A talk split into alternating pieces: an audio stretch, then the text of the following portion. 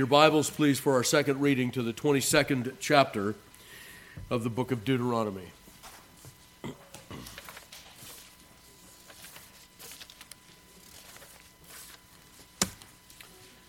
Deuteronomy chapter 22, verse 1. Hear now the inerrant, infallible, and inspired word of God. Thou shalt not see thy brother's ox or his sheep go astray, and hide thyself from them thou shalt in any case bring them again unto thy brother. And if thy brother be not nigh unto thee, or if thou know him not, then thou shalt bring it unto thine own house, and it shall be with thee until thy brother seek after it, and thou shalt restore it to him again. In like manner shalt thou do with his ass, and so shalt thou do with his raiment and with all lost thing of thy brothers, which he hath lost, and thou hast found, shalt thou do likewise. Thou mayest not hide thyself. Thou shalt not see thy brother's ass or his ox fall down by the way, and hide thyself from them. Thou shalt surely help him to lift them up again. The woman shall not wear that which pertaineth unto a man, neither shall a man put on a woman's garment, for all that do so are abomination unto the Lord thy God. If a bird's nest chance to be before thee in the way in any tree or on the ground, whether they be young ones or eggs, and the dam sitting upon the young or upon the eggs, Thou shalt not take the dam with the young, but thou shalt in any wise let the dam go, and take the young to thee, that it may be well with thee, and that thou mayest prolong thy days. When thou buildest a new house, then thou shalt make a battlement for thy roof, that thou bring not blood upon thine house, if any man fall from thence.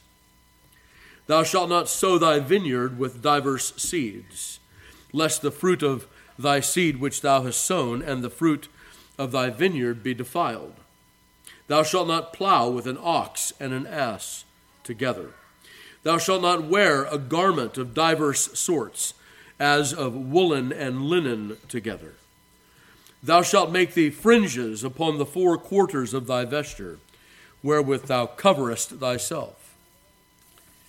If any man take a wife and go in unto her and hate her and give occasions of speech against her and bring up an evil name upon her and say, I took this woman, and when I came to her, I found her not a maid.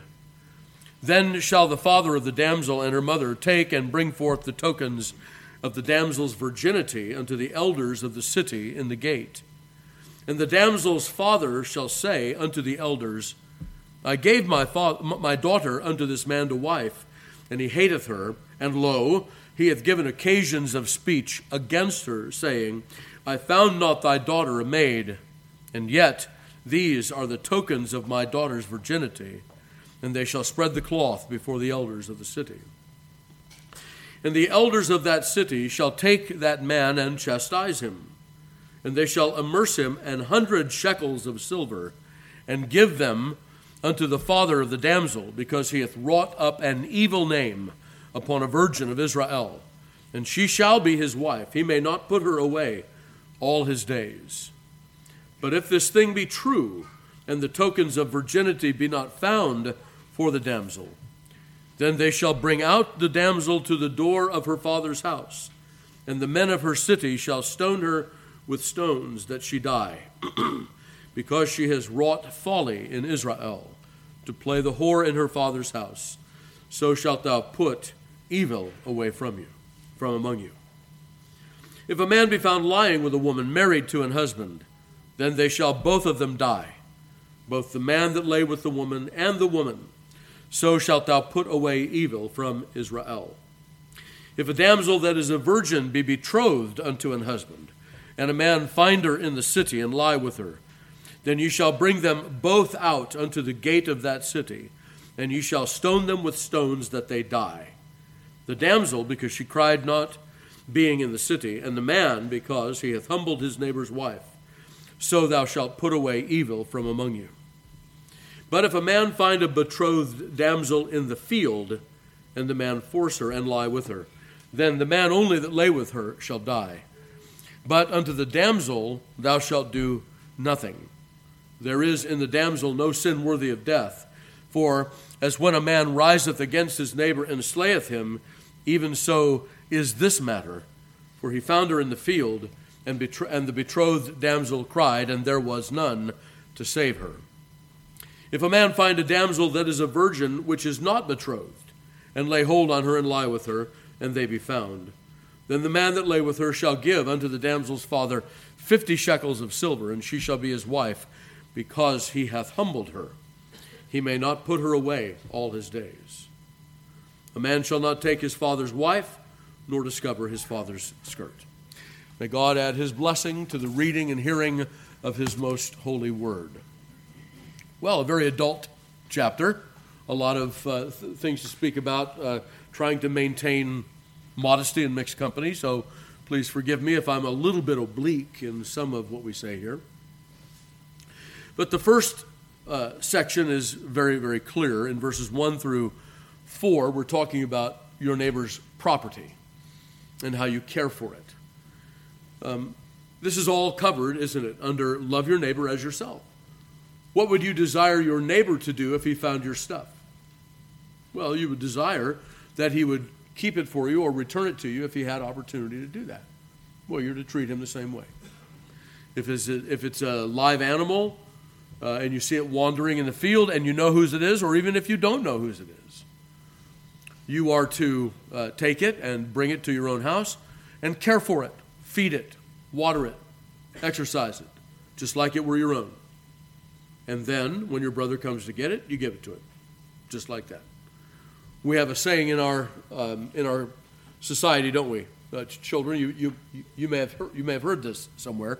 It'll, it'll, it goes like this Finders, keepers, losers, weepers. That is wicked. It's wicked. If you find something, you don't get to keep it, it's not yours. You return it to the person that it belongs to if you can. And if you can't, you care for it until the time when he comes looking for it to give it back to him at that point. Okay? So, so the, the rights of private property and the care over others' property. And of course, this is going to, uh, this is going to apply to all kinds of property, but it also applies uh, in different situations than this. The general equity principle is obviously in the ox and the ass and so on. But it's obviously seen also, say, when you're invited over to someone's house and someone is showing you hospitality. You don't abuse that hospitality by roughly treating their stuff. You want to take care of it, right? So, and then for those who do invite people over, remember that there is normal wear and tear that your guests will have upon your stuff. But, uh, but abuse is not what we're after, right? that would be a violation of this principle. Okay, so then, then we have verses 5 through 12. And in, in 5 through 12, we have a proper understanding of separation, proper distinctions, right? Remember when the Lord created everything, that the Lord uh, divided. He divided, he divided, he divided, he divided. Uh, the Hebrew word is higdil. He had his higdelul, right?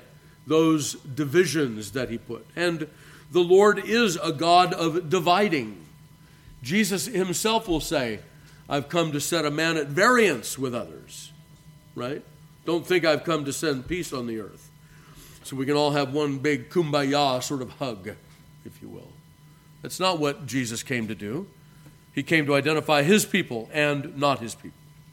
And so there's a, there's a proper separation that belongs to the people of God.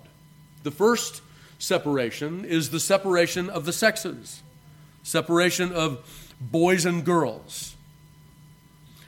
You'd think that that would be well understood, but not today. Gender now has become a mental construct rather than a physical reality. And, beloved, this is absolute wickedness. Let's put it in its proper category. It's wicked. In verse 5, it's very clear. A man doesn't wear woman's clothing, and a woman doesn't wear man's clothing. And if you don't wear clothing, that also means that you don't mutilate your body to become another gender, if you will.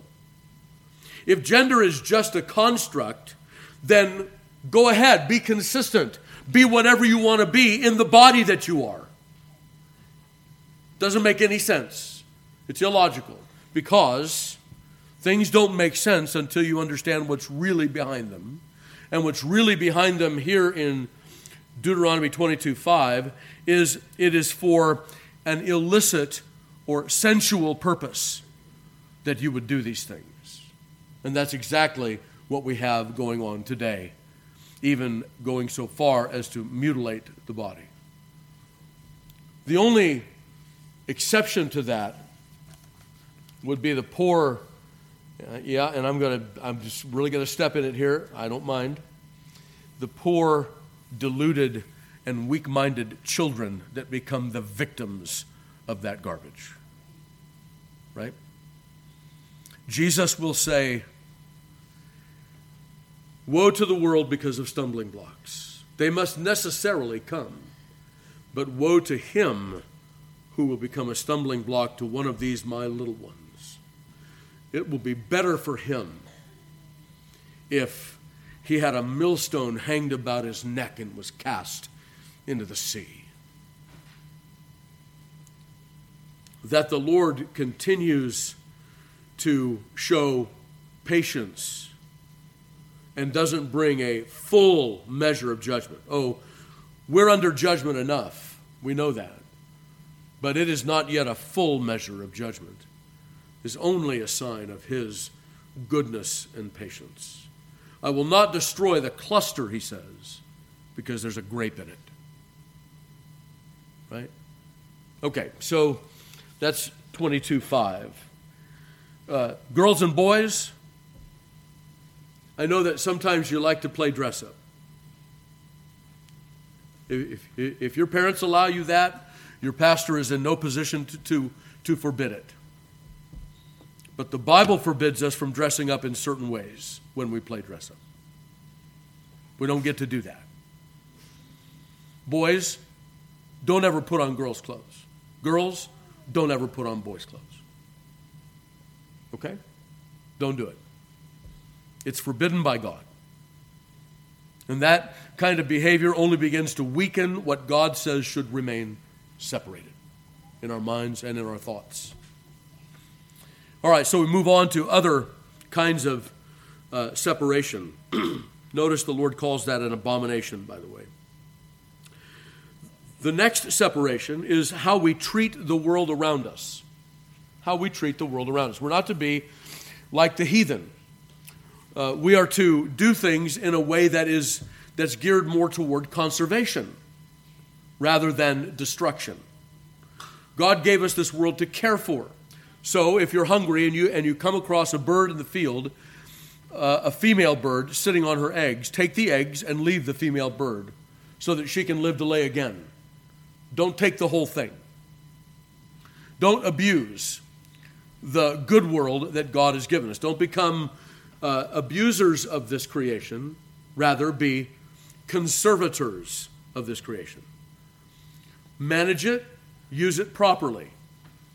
Um, I am. Uh, I think that the the uh, that the whole thing about global warming uh, is a scam. okay, I, I don't believe that uh, that, uh, that it is what we call uh, anthropogenetic, that, that we're generating the warming of the world, and that carbon is doing that. I love carbon. I think carbon's a wonderful chemical. If the Lord is going to expand the carrying capacity of this world to billions, maybe 15, 20 billion people, so he can save a bunch of elect people, then we're going to need a lot more carbon in the world. Okay, so I've revealed my own bias there. We are not to be, however, those who destroy this world, but we are also not to be the worshipers of this world. And let's make sure we get that correctly. Because many who are claiming climate change and, and you know, carbon zero and all of that, really what they are doing is they're worshiping the earth and wanting to preserve it at the cost of millions upon millions of human lives. Notice, notice the goal of the conservation here in verse 6, verse 7. But thou shalt in any wise let the dam go and take the young to thee, that it may be well with thee, and thou mayest prolong thy days. That's the kind of conservation that the Bible speaks about. Not the kind of conversation, uh, conservation that ends human lives, but the kind that prolongs human lives. Okay? All right, well, let's move on beyond that then. Uh, we, we, we, want to uh, protect human life, and so we'll stay in context here for a moment in verse 8. Building a new house. Uh, we're going to make a battlement upon the roof. We're going to spend the extra money that it takes to protect human life. And of course, the general equity principle about that uh, applies to all kinds of safety measures that we take that, uh, that do cost something. But we remember also the, the, the costliness of a human life, right? All right, so then uh, we have separation from uh, in in these next things 9, 10, 11, and 12. Separation in the way that we plant, separation in the way that we plow, separation in the clothing that we wear, um, and then separation not only with, with regard to mixed, uh, mixed threads, but also with regard to fringes. We're to separate ourselves from the heathen in that. So these are uh, no longer in force, yet the general equity principle of remaining separate unto the Lord certainly is. Um, so that when the, when the Israelite got up in the morning and he pulled on his clothes, he remembers, I'm separate from the world. I don't have a linen and woolen garment that I'm pulling on. This is all one thread. When he planted his vineyard, he said, I'm separate from the world. I don't mix my seeds up here. When he plowed with his animals, he said, I'm separate unto the Lord. I don't mix with the heathen like I don't mix my animals in plowing. And then when I wear something, it has a particular sign on it that tells me that I belong to the Lord. So, in the way that we dress, in the way that we work, everything about us should be separated unto the Lord. And of course, we get that in, into the New Testament, right? Paul in Colossians chapter 3 will tell the slave in his master's house that you serve the Lord Christ in your service. You're not serving your master, you're serving Christ. Okay.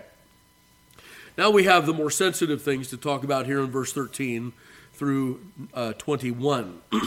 That's all of a piece. It's about a man that marries a woman and he doesn't like her, and so he raises a slander on her right? He wants to divorce her, but he doesn't have good cause to divorce her. And so what does he do? He raises a slander upon her, and she says, well, or he says, well, she wasn't pure when I married her. Her mother and her father didn't do a very good job of watching over her. Well, let's talk about the general equity principle first. The general equity principle here, obviously, is chastity. We want to maintain our chastity, beloved. And we want to maintain the tokens of that chastity. What do you mean by the tokens of that chastity? Well, it's different today than it was in that day. And this is where I'm going to bring up Matthew Poole. He's got seven reasons that he offers for this passage as to why, although it would be different, it is not to be dismissed. Okay, and so we'll not we'll not go over those particularly, but but I would recommend them to you. But it was a different age. Women were generally younger when they were married, and there were tokens uh, on their marriage night that they ha- had not yet uh, performed the marriage act. And that was kept up, it was kept as a witness for them. Okay. With that being said, we don't, we don't really have that custom here. How do we do that? What are the tokens then of chastity? Well, beloved, they're very simple. The tokens of chastity are uh, you never uh, put yourself in a compromising position. You, you, you remember the Mike Pence rule and its applications way beyond just going to lunch. You never put yourself in a compromised position where the voice of one witness, and there's no one else to corroborate you, says, you know what? He did something wrong or she did something wrong. And it's only one voice, which would ruin a reputation, but is not actionable scripturally. You want to protect, you want to maintain the tokens of chastity by maintaining can I put it this way? The chain of custody when it comes to chastity right? What do I mean by a chain of custody? Mr. Alley knows what a chain of custody is. When you take evidence from a crime scene, you have it's it's put in some kind of container that is sealed. It is accompanied by two individuals as it goes from from the crime scene to a storage locker which is locked. Everyone that goes in or out has to sign that they've gone in or out. What piece of evidence they want to look at they can never look at evidence by themselves. There can be no tampering with it. Beloved don't tamper with your chastity. Don't tamper with it. Keep it locked up. Keep it secure. And I'm talking about all kinds of people here, not just unmarried, but married. Keep your chastity locked up tight, that, it, that the tokens of it can never be brought into question. Right? Okay, so that's 13 through uh, 21, and notice that the man that did that, uh, that he was amerced a hundred shekels of silver, one of the steepest penalties ever prescribed in Scripture for bringing up a false name upon a virgin of Israel. And then also he could not uh, he could not divorce her. He must take care of her all the days of his life. And of course, what, what this is about is, you know, some would say, well, what a sentence for the woman there. Certainly that's not her consideration. She'd want to depart from him. Well, maybe not. You don't know that. None of us know that. What we do know, however, is that her remaining in his home and him caring for her has the tendency to soften him toward her, doesn't it? It gives him a greater opportunity for repentance than if he just sends her away. Okay, so then we have 22 through the end of the chapter, and we have some different conditions. I'm a little behind here, so I'll, I, I will be brief, but this is, there's some really good divinity here that needs to be brought out. So, uh, verse 22, uh, we have adultery being committed. The Greek word is moicheia. It's, uh, here it's, it's, it's obviously adultery because it is a, it is a, uh, a woman who is married to an husband. So she's a married person. The man, it doesn't say if he's married or not, it doesn't really matter. If one of the people is married, it's called adultery. What is adultery? Has to do with breaking a marriage, breaking the marriage bond. And the Lord says that the penalty for that is death. Now you see why you want to guard your chastity. The penalty is death. And we'll get to that in a moment. Um, then we have in, in verse 23, we have, um, sorry, verse, yeah, okay, be, 22, a, a, woman married to an husband. Then we have in verse 23, a woman that is betrothed to an husband. You've made the promise. You haven't yet consummated the marriage, but you have made the promise. The penalty is the same. In Scripture, betrothal and marriage are not two separate states. You're married when you're betrothed. You just haven't yet, maybe you're not yet ready. Maybe the man is still preparing his house, whatever it is, but you're married. You don't come together perhaps to live together for a time, but the betrothal is tantamount to the marriage. That's the scripture way, beloved. So don't give yourself away with a promise unless you mean it. Um, okay, so betrothed in the city, uh, he, uh, he forces himself upon her. Uh, they both die. She didn't cry out. If she was in the city, notice the presumption. This goes all the way back to verse 1. Thou shalt not see thy brother's ox or his sheep go astray. Thou shalt not hear thy brother's betrothed crying out and not go help her. It's the same principle. You're caring for your neighbor. You're loving your neighbor as yourself. You don't say, what? Uh, you don't hide yourself. You don't pretend you didn't see it or hear it. Then we have it in the field. The same betrothed damsel is in the field, and we note the presumption of innocence for her. So she is not uh, killed, but he still is. So notice with regard to marital uh, infidelity, with regard to betrothed infidelity, and then notice here uh, we have a damsel which is a virgin which is not betrothed in verse 28.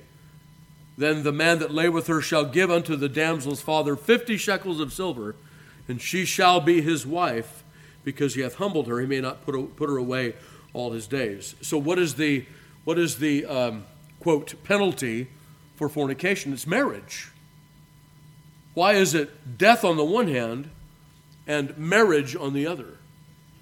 because God has chosen to advance his image through procreation.